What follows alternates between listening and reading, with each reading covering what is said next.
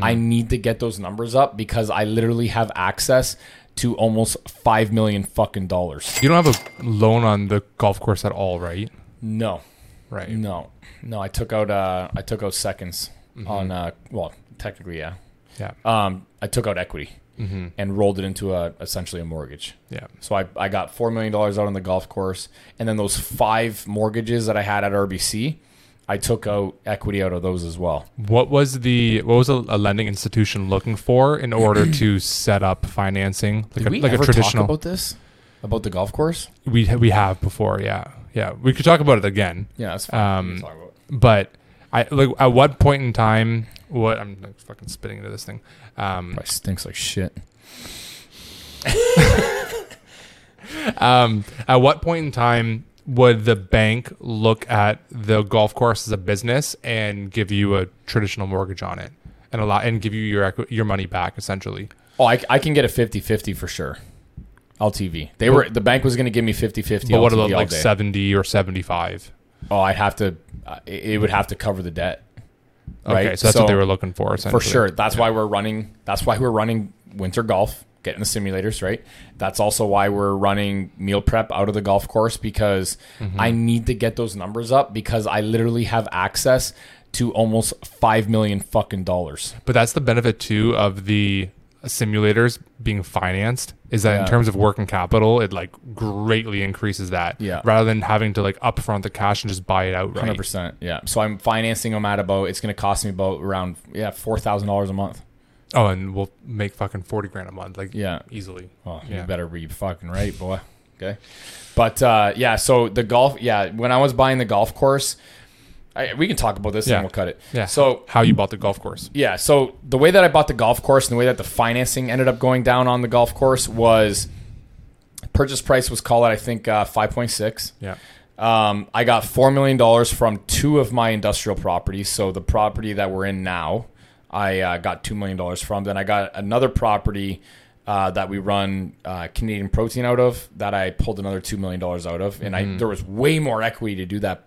With. yeah, I'd But- imagine. Yeah, but they just didn't want to give me more because I was the banks when they when you pull out equity, they want to know where it's going. Yeah. because I want to be comfortable with it. They just they're, they're very skittish. Banks don't want to lend to golf courses, so especially because the financial the financials of the golf course were really fucked up. And Yeah, they were we'll horrible. Yeah, Yeah. we'll get into that in a little bit.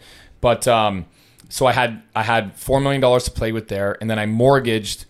Uh, I uh, I remortgaged essentially um, five properties. The properties at uh, the five properties I just renewed at RBC or sorry CIBC now, and I ended up pulling out about seven hundred fifty thousand. So it gave me about seven hundred or four hundred and seventy five. Are these some of your senior townhomes? Those ones? Uh, yeah, yeah, Yeah. So it gave me um, yeah, four point seven five million bucks, uh, and then I ended up putting down what eight hundred fifty thousand of my own money on the golf course, and that was it. yeah. So that's what I ended up. That's how we. Which is kind of wild. Like the Yeah. just the fact that you bought the golf course cash technically. yeah, Right. pretty much. Yeah, it is cash. Like at the end of the day, it's my fucking money. It's my equity. So Yeah, exactly.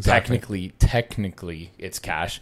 But that's why we're working so diligently with you know bringing in the simulators, bringing in meal prep because I have almost five million dollars of cash sitting there that Yeah. I can potentially pull out. At the very least, I feel like when it comes time for renewal, renewal with the numbers that we're doing now, it, it probably would justify pulling out a couple million bucks. Yeah. And uh, getting some of that equity out so that now we have a couple more million bucks to play with doing whatever we want to do. Well, yeah, fuck. it. Even at like a let's call it a 70-30 split, um, like LTV on with four million dollars, you can start going after like a fucking fifteen million dollar property. Yeah, or like even you know private loaning it or doing something if if if that's not available, right? Or Mm-hmm. we're not able to do something.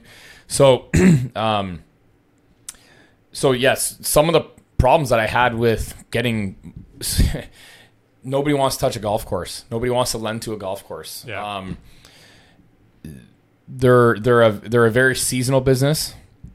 That's kind of the issue as well. Um, the financials of the golf course when we took it over were not doing well at all. Um, how much was the, the even the government subsidies? Because we took over the golf course in the last two years of the golf course's performance was solely based off of COVID, uh, a COVID environment, and it was only golf. There was no restaurant. There was no alcohol sales. There was nothing. Um, well, there there was actually right beer cart kind of stuff. Yeah, yeah, beer cart. Um, you know, pro shop type stuff, but no like restaurant, no full force, you know, golf course or or uh, you know, hospitality style of of Mm-hmm. um, uh, Income. yeah, income. So, um, what was some of the numbers that you were that, that you remember? Like a lot, a, a lot of the biggest problems was with those financials with a lot of government subsidies. Yeah, essentially what they were looking at was they were claiming a certain income or ROI based on their income being at a certain level, but that of the a percentage of that income, 30% of it was coming from government subsidies. So, like that's not a reliable source of income No. moving forward, No. right? And now okay, you could argue that that would be replaced by restaurant income, but we had no idea what the restaurant in- income would have been like if we were outside they- of COVID. they couldn't and we even- were looking at historical financials. It was like we weren't able to deduct that information either because those financials were blended with another business. Yeah, which that, is- that, that you didn't take over. which may or may not have been strategically, purposely presented that way. presented that way. Yeah. Um, something else that we ended up come that ended up coming out was during those government subsidies, the previous owner was inflating them significantly. Yeah, Uh, in terms uh, of in- the, the payable wages. Yeah, the the wages from employees so that they could get uh, higher um, incentives from the government during COVID. So they were uh, they were really kind of like they were fucking with the books in, from that aspect. Um, so there was a lot of like weird things going on, but the banks really did not like that. Thir- was it thirty percent of the income? Mm-hmm. 30 percent of the income was government subsidies. They they did not like that whatsoever. But like COVID subsidies, like Yeah, not COVID even just subsidies. like general golf course subsidies or whatever. Like it's COVID related yeah. COVID relief essentially. Yeah, yeah. So so they didn't like that. Um, I did get quotes for like fifty percent LTV, um, but only like over ten years. I had one guy quote me like ten year not- AM. Yeah, ten year AM. One guy quote me like fifteen year AM, which is fucking crazy. Yeah. So RBC, because I have a really good banking experience with them or a relationship with them, they ended up giving me. They ended up telling me like, listen, like a traditional mortgage is not going to number one get done in time because this was kind of like a shotgun deal, and then number two, uh, you're not going to get the AM that you want. So this is the only way to really do it. So that's why come come time to remortgage, I'm hoping that I can still get an extended amortization as well because Yeah, if like I 25, can't 30 years, yeah if I least. can't it doesn't make any sense for me to even drop out of the current situation that I have even right now Yeah. because I, I'm not doing a 10 year AM that's fucking crazy No, the business won't cash flow. Exactly. So it'll be really interesting to see what comes out of this uh, at that point in time. But yeah, as of right now, it's um, it's a little bit, little bit of an odd kind of uh, even nerve wracking situation So where this is in the spring. it's in the spring. It's going to be in around March, end of March, I believe. We took over like Yeah. end of March. So, you know, we're supposed to see like a couple more. So I, I've actually been talking with the bank, trying to figure out like what my options are right now. Uh, to get something potentially locked in even now for maybe like another year or two just to see because like if, if the business does really well and we start pumping the numbers out then i could always take a second mortgage on it get some of my money back. Yeah. so th- there's options for what we can do but um, i'm start I, i'm really starting to have those conversations with the bank now to kind of get ahead of like another two or three who knows what uh, however many you know rate increases happen. So